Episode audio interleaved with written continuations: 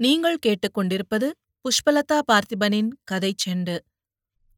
ஆசிரியர் சு. சமுத்திரம் எழுதிய வாடாமல்லி பாகம் ஒன்று அத்தியாயம் பதிமூன்று. பிள்ளையார் பிள்ளைகளோடு வெளியே வந்தார். அந்த அறையின் வாசலிலேயே அந்த பெண் கொடுத்த பழைய சான்றிதழ்களை பார்த்துவிட்டு குப்பையில போடம்மா என்றார். ஆறுமுக பாண்டிதான் அதை வாங்கிக் கொண்டு பித்து பிடித்துப் போய் நின்ற தம்பியையும் இழுத்துக்கொண்டு அப்பாவிற்கு பின்னால் ஓடினான். அந்த மூவரும் இரண்டாவது மாடிக்கு ஏறி அந்த அறைக்குள் நடந்தபோது மூர்த்தியும் முத்துவும் அவர்கள் வந்தது தெரிந்தது போல் கதவை திறந்தார்கள்.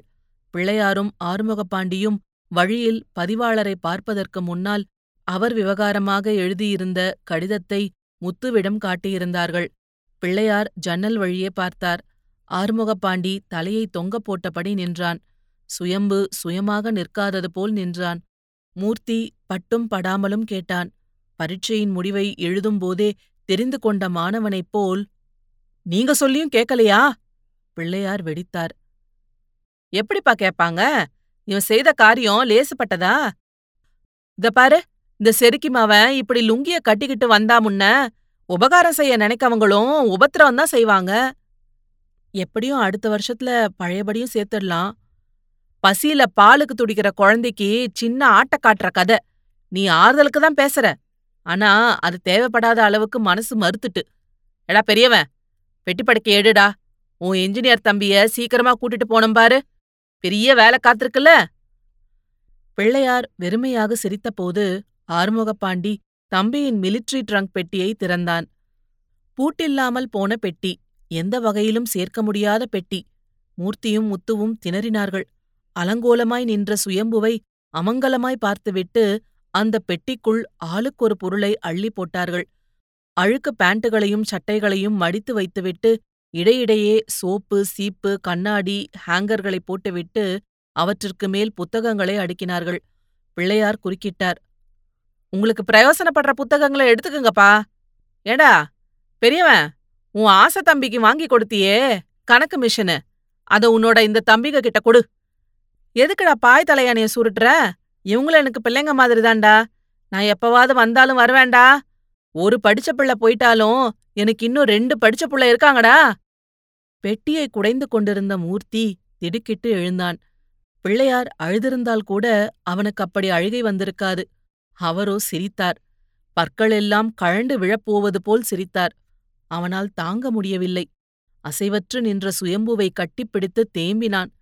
அவனோ இப்போதுதான் உயிர்த்தெழுந்தவன் போல் அங்குலம் அங்குலமாய் மூர்த்தியை விட்டு விலகிக் கொண்டிருந்தான். எல்லாவற்றையும் கட்டிப் போட்டாகிவிட்டது.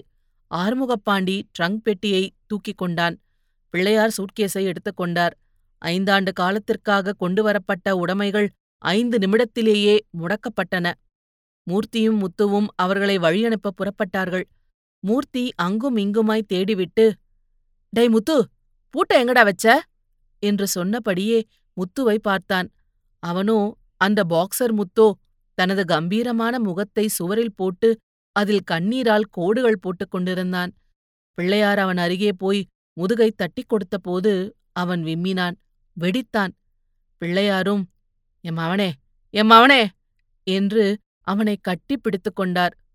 மூர்த்திதான் தன்னை அடக்கிக் கொண்டு சமாளித்தான். நீங்க போய்கிட்டே இருங்க. நான் இவனை சமாளிச்சுட்டு பின்னாலேயே வாரேன். ஏ முத்து என்னடா இதெல்லாம்? ஆறுமுகப்பாண்டி சுயம்புவை லேசாய் தள்ளிவிட்டான். அவனோ தனது தோழர்களை பார்த்தான். உள்ளே இருக்கும் இதயத்தை காட்டுவது போல் உதடுகள் பிரிந்தன. கண்ணீர் பார்வையை மங்கடித்தது. கண்களை துடைக்காமலேயே அந்த அறையை விட்டு வெளியேறினான். மீண்டும் திரும்பி வந்து தான் தடம் போட்ட இடத்தை பார்த்தபடியே நின்றான். பிறகு கீழே ஒரே ஓட்டமாய் ஓடினான். ஒவ்வொரு அறையிலும் மூவிரண்டு ஆறு கண்கள். நீர் சொரியவில்லையானாலும் நிம்மதியற்று தவித்தன. ஒரு அறையில் கண்ணதாசனின் பாடி செல்லும் பறவைகளே என்ற பாடல் வேண்டுமென்றே ஒரு சோகப் பகிர்வாக டேப்பில் ஒலிக்கவிடப்பட்டது. ஆறுமுகப்பாண்டி கையிலிருந்த ட்ரங்க் பெட்டியை தலைக்கு மாற்றி அதை முன்பக்கமாய் சிறிது சாய்த்து தமது கண்ணீரை மறைக்க முயற்சி செய்தான். எந்த படிகள் வழியாய் ஏறி தம்பியை பார்க்கவும் பணம் கொடுக்கவும் வருவானோ அந்த படிகளில் இனி ஏற முடியாது என்ற எண்ணத்தில் அவன் கலங்கியபோது அவன் கண்ணீரும் கன்னத்தில் இறங்கியது. இந்த மூவரும் தங்கள் பாட்டுக்கு நடந்தார்கள். ஆங்காங்கே விடுதிகளின் வெளிப்பகுதிகளில் ஏதோ சொந்த அறையில் துக்கம் நடைபெற்ற தோரணையில் நின்றவர்களை பார்க்காமலே தந்தையும் பெரிய மகனும் நடந்தபோது சுயம்பு அவர்களைப் பார்த்து கையாட்டினான். அவர்களின் இதயத்தையே இழுத்து போடுவது போன்ற ஒரு அப்பாவி கையாட்டு. அதனால் உடம்பெல்லாம் ஆடிப்போய் அந்த மாணவர்கள் மூச்சைப் பிடித்துக் கொண்டு நின்றார்கள். விருந்தினர் விடுதிப் பக்கம் வந்ததும் சுயம்பு நின்றான். அதோ அந்த டீலக்ஸ் கட்டிடத்தில்தான் டேவிட். என் டேவிட் இருக்கார். நான் படும் பாடும் பட்ட பாடும் அவருக்கு தெரியுமோ தெரியாதோ. அப்போது அங்கே வந்த மூர்த்தியின் காதில் ரகசியம் பேசுவது போல் பேசிவிட்டு சுயம்பு ஓடினான். அனைத்தையும் அதிர வைக்கப் போவது போல் ஓடி டேவிடின் திறந்த வாசல் வழியே உள்ளே போனான். சிறிது சந்தோஷப்பட்டான். டேவிட் மட்டுமே தனியாயிருக்கார். உருண்டு திரண்ட வாலிபால் களையோடு எகிரி எத்திய உருளை கால்களோடு ஓங்கி ஓங்கி அடித்து வைரப்பட்ட டேவிடின் கைகள் எதையோ எழுதிக் கொண்டிருந்தன. அவன் கையை பிடித்து எழுதுவதை நிறுத்த வைத்து சுயம்பு சொன்னான். என்ன வெளியேத்திட்டாங்க டேவிட். கேள்விப்பட்டேன். மோசமான நியூஸ். மாணவ அரசியல்வாதிக்கு உங்கள பலி கொடுத்துட்டாங்க. இருக்கவே இருக்க அடுத்த வருஷம். முதல்ல உங்க மனநிலைய நல்லா வச்சுக்கணும். சைக்கியாட்டிஸ்ட் கிட்ட போங்க தம்பி. நான் ஒன்னும் தம்பி இல்ல. என் மனநிலை சரியாத்தான் இருக்கு. என்ன புரிஞ்சுக்கிற மனநிலை தான் உங்களுக்கு இல்ல. நான் ஒன்னு கேப்பேன். தருவீங்களா? டேவிட் உயிரை தவிர எது வேணும்னாலும் கொடுக்க தயாரா இருக்கேன். உங்க ஃபோட்டோவா கொடுங்க. டேவிட் ஏதோ கேட்கப் போனான். சுயம்புவிற்கு மனநிலை முற்றிவிட்டதை அறிந்து அதிர்ந்தான். அவன் கேட்டது கிடைக்காமல் மேலும் பாதிக்கப்படக்கூடாது என்பதற்காக எதையோ குடைந்து ஒரு போட்டோ பிரதியை எடுத்து சுயம்புவின் சட்டைப்பைக்குள் வைத்தான். அவன் தோளை தட்டிக் கொடுத்தான். சுயம்பு கண்ணீரும் கம்பலையுமாய் கேவினான். நான் வாரேன் டேவிட். என் உடம்புல உயிர் இருக்கிற வரைக்கும் உங்கள மறக்க மாட்டேன் டேவிட். நீங்களும் என்ன அப்பப்ப நினைத்தால் அதையே பெரிய பாக்கியமா நினைப்பேன் டேவிட். மூர்த்தி கிட்ட அட்ரஸ் இருக்கு. லெட்டர் போடுங்க டேவிட். நானும் லெட்டர் போடுறேன் டேவிட். என்ன மறக்க மாட்டீங்களா டேவிட்? சுயம்பு டேவிடின் மார்பில் சாய்ந்தான். டேவிட் அவன் முதுகை தட்டி கொடுத்தான். பிறகு அவனை தனது தோளோடு தோளாய் சேர்த்து கீழே இறக்கினான். மூர்த்தி நின்ற பக்கம் சுயம்புவின் கையை பற்றியபடியே சுயம்புவை இழுத்துக் கொண்டு போனான்.